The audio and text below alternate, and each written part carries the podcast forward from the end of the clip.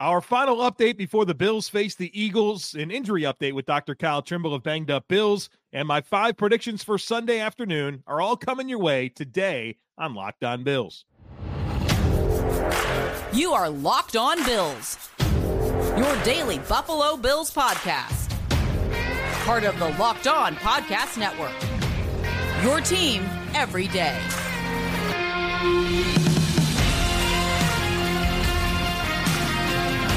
What's up, Bills Mafia? It's Joe Marino, author of Go Bills and Buffalo's Run, also the co host of the Locked On NFL Scouting podcast, and I'm your host of Locked On Bills. Want to thank you for making Locked On Bills your first listen every day, and a big welcome and shout out to our everydayers. You know who you are. Those of you who never miss a single episode, I appreciate y'all being here very, very much. I'd also like to invite you to subscribe or follow for free on YouTube or wherever you listen to podcasts. We're part of the Locked On Podcast Network your team every day.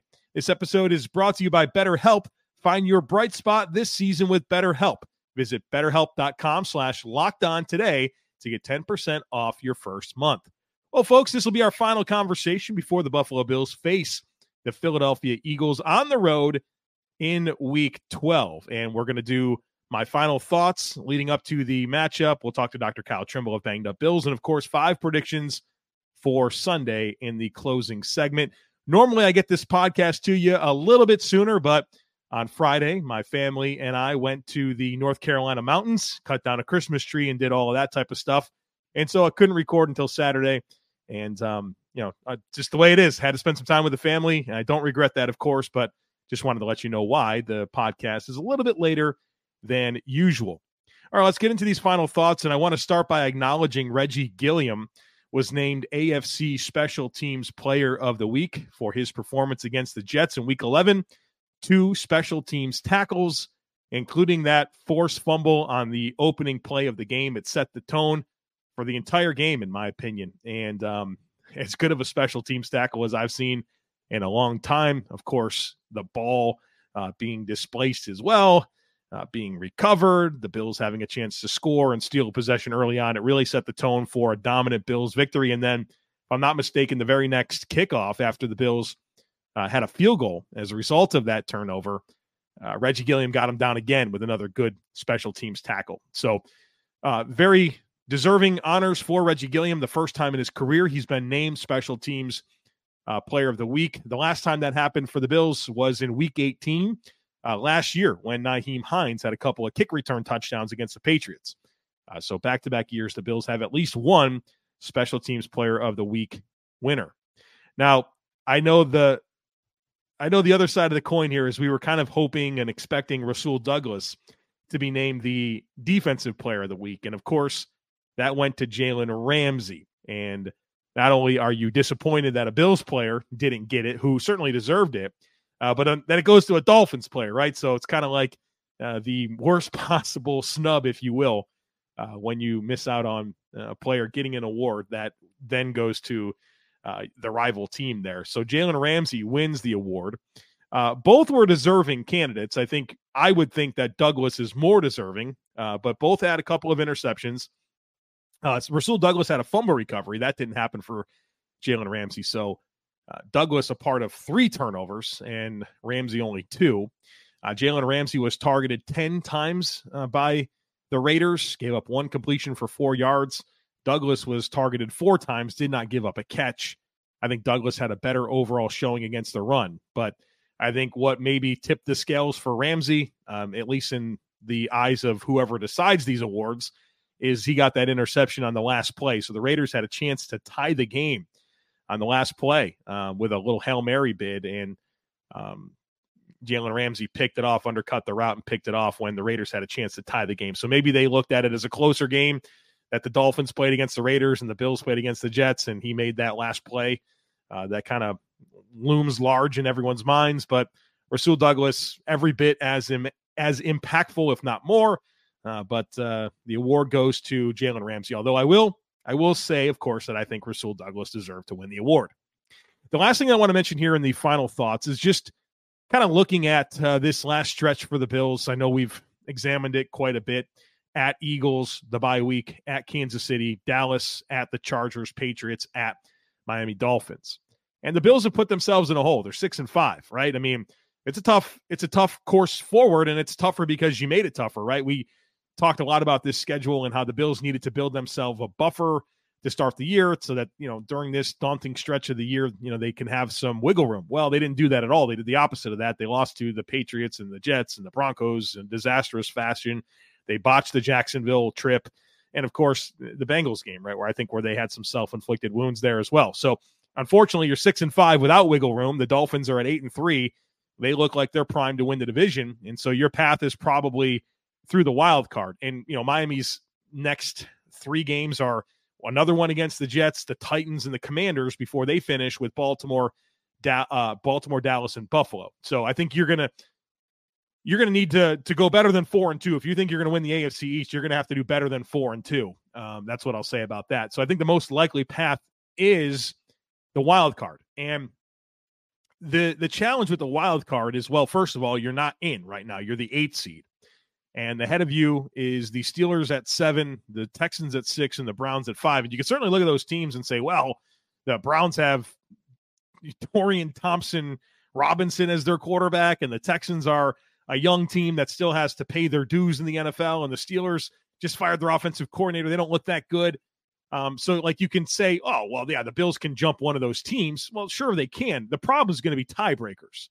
So the Browns at seven and three, keeping in mind the Bills are six and five. The Browns at seven and three, they have a five and two record in the AFC. They may have built themselves a big enough buffer with their defense to be able to get this done. And again, they have a pretty tough, it's pretty easy schedule the rest of the way, excuse me, while, while the Bills have a tough schedule. And you have the Texans at number six. They're six and four, three and two in the AFC, and certainly a jumpable team, but they have a huge game on Sunday against Jacksonville. And if they beat Jacksonville, they'll have two wins over Jacksonville this year and they're probably going to be in the driver's seat for that division. And so the Jaguars at currently at seven and three, five and two in the AFC with a head to head win over the Bills. If they become part of the wild card spot, then that becomes even more difficult because they have the head to head. They're probably going to have a better record and they're going to have a better conference record. And so we should be rooting for the Jaguars to run away with the South, right? And for Houston to kind of uh, bottom out here if they can, if they can go on a little bit of a slump with a young football team and a young quarterback. I think that would be the best case scenario there. Then it's Pittsburgh six and four. They're the seven seed, four and three in the AFC. So, you know, look, that's your path. That's how you have to jump. Being mindful of who's right behind you. That's the Denver Broncos at five and five, who, of course, have a head to head win over the Bills. And so, yeah, the Bills have unfortunately put themselves in a tough spot here the rest of the way to make the playoffs. And the reason I'm bringing this up right now is because I think the Bills need to go four and two at least to give themselves a chance. If they go five and one, I think they probably make the playoffs. Four and two is probably the most optimistic uh, path forward that has a little bit of hope tied to it. You know, they the Bills can do a lot worse than four and two, obviously, right? We've seen what this team is capable of this year, and that is some clunkers and some disappointing opponent uh, matchups and disappointing moments. But the point I'm trying to make here at four and two, if you could pick which two games you would lose, they'd be the two NFC games at Eagles and of course the Dallas Cowboys. I'm not saying that you'd pick to lose any of them. You'd pick to go 6 and 0 if you can. But if the Bills drop this game to Philadelphia, the path to 4 and 2 is still there. And and in fact, the preferable path to 4 and 2 is still there. And I thought that was important for us to distinguish here as we get into this final stretch and we talk about what the most important games are left on the schedule, the challenges that the Bills are facing. And if you're going to go 4 and 2, it's not the end of the world if you lose this one. Now you're going to have to win your AFC games. You're going to have to go to Kansas City and win. You're going to have to go to the Chargers and win. You're going to have to go to the Dolphins and win.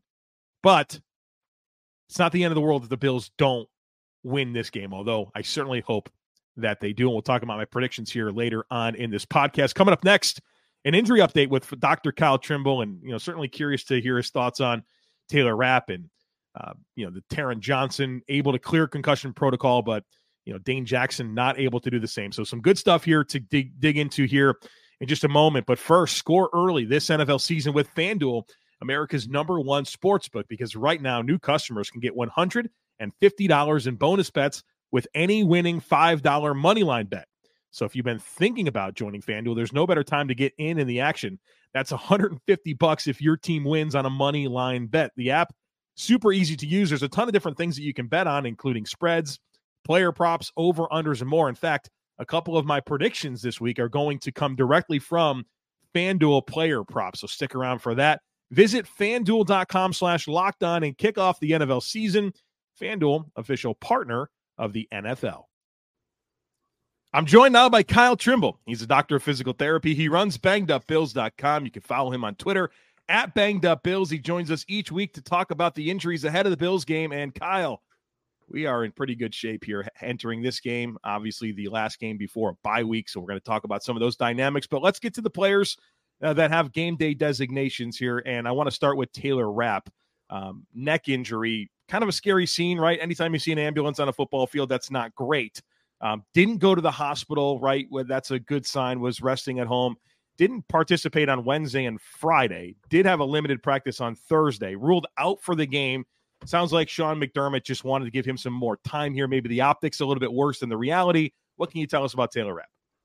So Rapp, he was definitely a surprise injury at the time it happened because we saw the collision between Breece Hall, uh, Dane Jack. No, it wasn't Dane Jackson's Taron Johnson, and then Taylor Rapp there. So when that original hit happened, you saw everybody's converging toward Taron Johnson as he was down managing what we now know as concussion. And then you see off to the side that Taylor Rapp was standing around for a second and then grabbed at like his shoulder neck area and then went down. That that's where they had to allocate some other training staff to it. So what happened was he must have gotten a really bad stinger or some type of neck sprain, whiplash injury that they said, hey, something's not right here. And they use the Canadian C spine rules, which I've talked about on here. And if there's any high risk risk factor, which mandates radiography, and he's not over 65, so there's either dangerous mechanism or paresthesia in extremities that indicates them needing to get imaging, go to the hospital and whatnot there. So uh, out of abundance of caution, which the NFL does a great job at doing that due to all the injuries they unfortunately do suffer. They got him on a um, backboard, immobilized, make sure it wasn't any shifting of the neck. And they went to go take him for imaging, and either the numbness must have wore off, or something must have changed. Where they said, "Hey, we don't need you to take the hospital. We put you in the locker room. Let you recover." Um, it was real odd it was real optimism that they had said that he could potentially play on Sunday. Of course, we saw he was do not protect, do not participate in a Wednesday practice, limited on Thursday. He must have had some type of setback or some reoccurrence of pain, which led to him being do not participate on Friday, rolled out. But considering everything that went on with that, ambulance aside, it's smart that we don't want to see a stinger, if that's what it was, to linger like we are seeing with Micah Hyde. So give him the day off. They have Damar Hamlin, who's been sitting on the bench all year. Get him in there, let him rest, and then use the bye week to get right. All right, we have an interesting dynamics with a couple other DBs here. Dane Jackson, Taron Johnson, both concussed and on very different paths. I mean, Taron Johnson was cleared of concussion protocol and practiced in full on Friday, which I was very surprised by. And then Dane Jackson, of course, the entire week didn't practice and ruled out. So, what can you tell us about the different paths here? I know the same diagnosis. I'm sure the severity of the, of the diagnosis is, is important here, but like, how does one guy clear so quickly and the other one's, you know, not available? Every concussion is unique. That's the best way I can describe it there. Um, we've seen how that has played out in past seasons, even this year. It just, you really don't get a good read on it unless you're in the room, you know, seeing how these guys respond. And concussions can be finicky. You can have, you know, what would be deemed a concussion and just have no setbacks and progress through the protocol. And other guys who they start increasing level activity and they start getting headaches or dizziness or you know some other signs or symptoms of concussion, they have to be set back a little bit. So that's really what comes down to. Each concussion is unique. So we saw Dane get hit by Jeremy Ruckert, and he was kind of def. Well, he definitely was woozy. I mean, you could see that on on TV mm-hmm. there, and he was escorted right back to the locker room was able to practice all week. And then you got Taron Johnson, who actually had fencing response um, briefly after getting hit by Breece Hall and Taylor Rapp, and they were going to you know backboard him off, and he was fine to walk off then. What's real interesting is Taron Johnson's now had four concussions in his career. He's been able to clear concussion protocol in under a week every time. And I mm. went back and had to double check that, which was really impressive. I mean, scary in a sense that these are head injuries. These could have long lasting impact on their health, but he's clearing concussion protocol every time within a week. And this isn't normal for guys to do that there. So the last time a guy did the progression that uh, Taron Johnson did was do not participate, limited practice, full practice, and played was Ryan Bates last year in week four. And then going back to that, last other guy to do that was also Taron himself there, who had limited practice, limited practice, full practice. So Taron, and maybe he's just a fast healer. I mean, mm-hmm. he was probably the biggest loss if he was not going to play this week. So each concussion is unique, but we're really glad that Taron Johnson could play this Sunday. And and just to clarify for anybody thinking there's funny business going on, in order to clear concussion protocol, that's an independent neurologist that signs off on it. So it's not like the Bills are doing anything weird there. I mean, that's the the the NFL, to their credit, is very serious about coming back from concussions. Maybe they weren't in the past. Like I totally understand all that. Uh, but there's no funny buzzes going on here. All right, let's finish with this uh, bye week. So first of all, that's it for the report. Uh, two players with the with the status. They're both ruled out. Dane Jackson and Taylor Rapp. But the Bills do have a bye week coming up after this game, and so I wanted to just kind of ask you what players are going to benefit the most from this a little bit of extra time off going towards the stretch run here, needing to be healthy the rest of the way. Uh, of course, first of all, no new injuries, can't have that. But uh, assuming that does work out, who are the players that are going to really benefit from this time off? there's a handful of them. I mean, every player is going to benefit. Don't get me wrong. That's why the, the beauty of the bye week there. But I made a quick list of this before we went on. Um, some of the obvious names like Josh Allen, still working back from his right AC joint sprain, suffered week six against Giants. He's still on the injury report, which means he's still getting treatment. Uh, Von Miller, he hasn't really had any setbacks per se with the knee, but just have an extra week just to kind of get his body right, whether it's just getting healthy or whatever it is. I mean, just another week away from the original injury, which only benefit him. And you get some more of the obvious ones. You got Christian Benford still coming back from that hamstring injury, he suffered practice. You got Taylor Rapp, who is going to benefit mm-hmm. from the bye week there. And then you got other guys like um, Greg Rousseau, who's been working through a right foot injury. He's had actually multiple foot injuries this year. Um, and he just hasn't looked the same. Not a lot of explosion. And while one week won't get everything right, just that time off, just to let things kind of calm down, the inflammation will allow him to kind of get hopefully a second win to, to hit the playoff uh, run if we do get on that path. Uh, Micah Hyde will be another one, and then you know his running mate Jordan Poyer. Those guys are getting old. Hyde's coming off the stinger and the neck injury, and then uh, finally Dawson Knox, who you know the team is hopeful but not certain that he will return for uh, Week 14. But that was the original path I had expected that he would go through based off of what we thought. Uh, I did see on social media that he had some type of um, bone stimulator, bone healer on the area when he was playing poker with a bunch of the other guys the other night. So they're doing everything they can to get him ready, but that extra week, I'm sure, was built in. That's why he wasn't activating week 12 to get him six weeks away from the surgery, which was about the time frame you know I had found for these type of surgeries. Thinking what he had had done, you know, I have no guarantee that what he did have done, but if he does return, you know, that's only going to be beneficial for him. They've used that bye to their advantage for the, a lot of these injuries in the past. So that's just a handful of guys. I'm sure there's other guys, you know, Dory Williams who's working with the right knee injury. So they just need to get right. And they found that guys or teams who have had the, the late bye week in the season do make the Super Bowl later on than guys who or the teams who have had teams team bye weeks early in the season.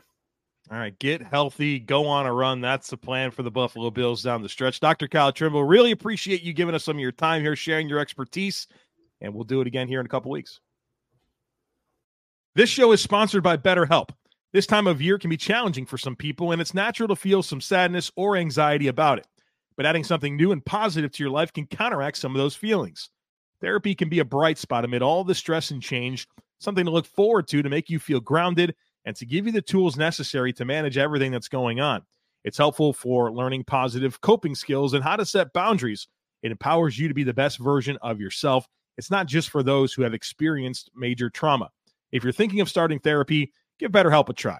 It's entirely online, designed to be convenient, flexible, and suited to your schedule. All you do is fill out a brief questionnaire. That'll get you matched with a licensed therapist. And then if you need to switch therapists at, at any time, you can do so for no additional charge. So find your bright spot this season with BetterHelp. Visit betterhelp.com slash locked on today to get 10% off your first month. That's betterhelp, H-E-L-P dot com slash locked on. All right, folks, it's prediction time here on the podcast. But before we get there, I would love to extend an invitation to you to join the Locked On Bills subtext community. There's a link in today's show notes to join. We are having a ton of fun. So, first of all, what do you get? Well, you get my live in game text. So as I'm watching the Bills game on Sunday, I send out texts pretty much after every single drive, letting you know what I'm thinking, what I'm seeing, what I'm hoping to see. You also get my first reaction to all major Bills news. And of course, one on one text conversations. So throughout the week, people text me, ask me questions. We talk Bills football. It's super, super fun. We've also added a Discord community for anyone who is in the subtext. So it's more of a community component.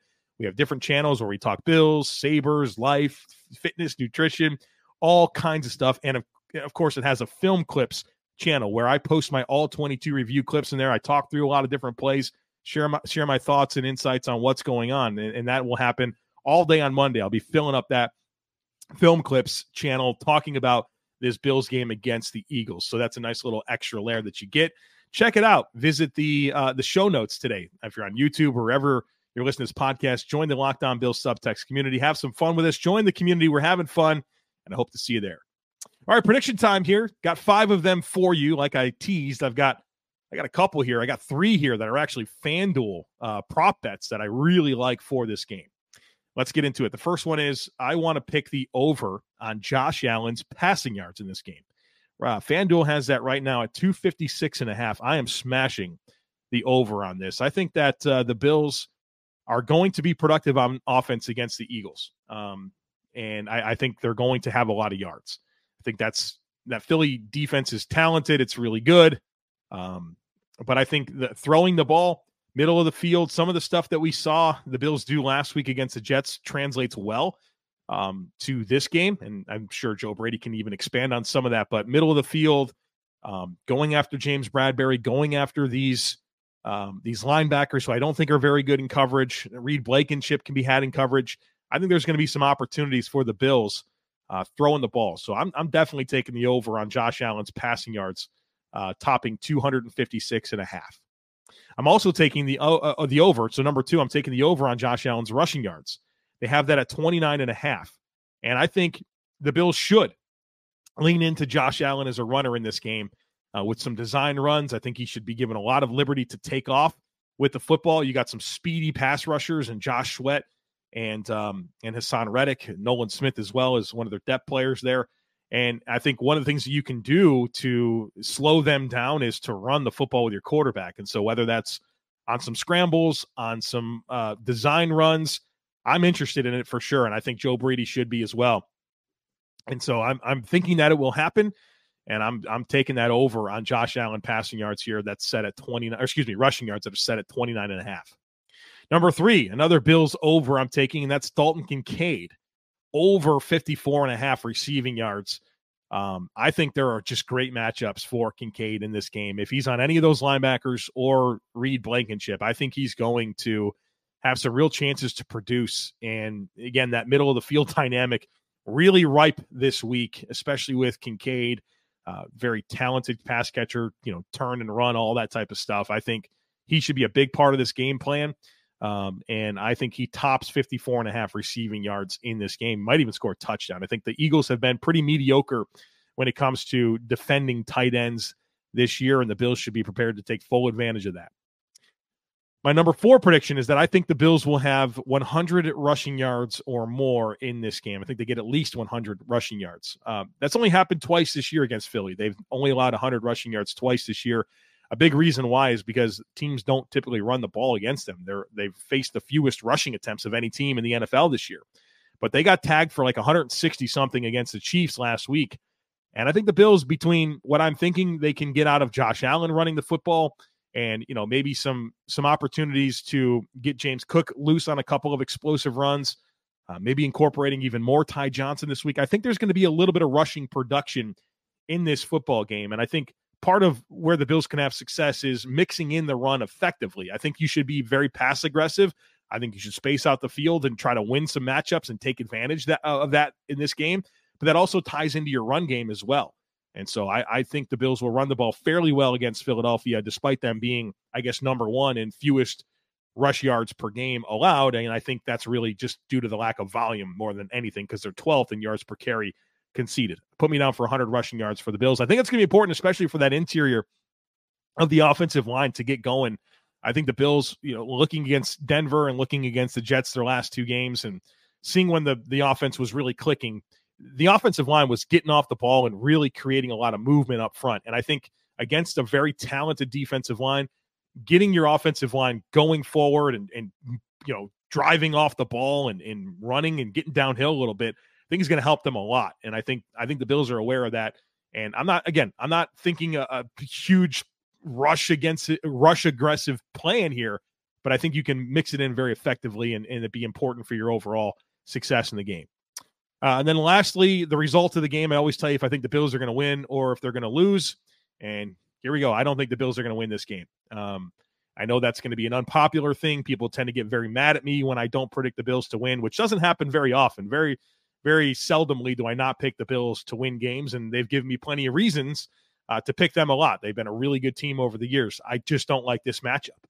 Uh, I think when you just kind of strip it down to some basic things, the Bills are one and four this year away from Highmark Stadium. And I know I, I tweeted that out this week, and people are like, well, that was with Joe Brady. That wasn't what Joe Brady as the offensive coordinator. Okay. Like it's bigger than just the offensive coordinator. I think they've had some issues with their defensive play calling. Um, I think they've had some issues with just finding ways to lose games, being uh, falling to teams that they shouldn't, right? And now you're facing one of the best teams, potentially the best team in the league at their stadium and you're one and four away from your home stadium this year. So, yeah, I have concerns about that. I think the Eagles are a talented team that has proven to find ways to win. There's things that they can lean on regularly that they can tap into to win football games, whether that's running the football and just really leaning into that and taking over a game. AJ Brown can take over a game. They have defensive linemen that can take over games. They've got a couple of ball hawks in the secondary and Darius Slay and Kevin Byard. Like, I just think there's a lot to deal with here. And, and, so I think they're a talented team that finds ways to lose. I think the Bills are a talented but less talented team than the Eagles that finds way to lose football game. I just don't like the recipe here. I, I really don't like the recipe for the Bills. Again, I hope I'm wrong. I'm sure people are going to be mad at me. They're going to question my fandom. They're going to say I'm not a real Bills fan and all that stuff like you did last time. That's fine. I, I'd rather be honest and analytical with you about the team that I love than – um, just trying to feed into any type of uh, positivity that you're looking for. I want to be honest with you on this podcast more than anything in the world. Authentic, honest, and arrive to conclusions uh, based on good process. And boy, oh boy, do I hope I'm wrong. I hope the Bills win by a hundred points against the Philadelphia Eagles. But I think I've seen a team, a Bills team that while we are excited about the spark that Joe Brady has offered and what the offense looked like against a good team in the Jets or good defense in the Jets, the Eagles are a much more complete team, and it's at their place. I, I, don't like the dynamics of this game. Again, I hope I'm wrong. Yell at me all you want. Uh, it's fine. My wife will still love me. you know, it's going to be okay. My daughter will still love me, but uh, you know that's fine if you're mad. Um, I just want to be honest about the way I feel about the team. Unfortunately, I don't see a Bills win happening on Sunday. Again, I hope that I am wrong. All right, folks, that's going to do it for us here today and uh, for the Eagles prep. Um, then, of course, we're going to have the Eagles game. And after the game, I'm going live on Bleacher Report per usual. And then, uh, of course, our post game podcast. And then a really exciting week of bye week content. We're going to do some self scouting, uh, maybe have some guests. I really enjoy the bye week. It's um, nice opportunity to reflect on some things and really talk about the path moving forward. So, plenty of discussion. Uh, coming up for you on Locked On Bills. Don't miss anything. Make sure that you're subscribed. Would love it if you took a second to rate, review, and share the podcast. Have a great rest of your day. Go Bills. And I look forward to catching up with you again after the game.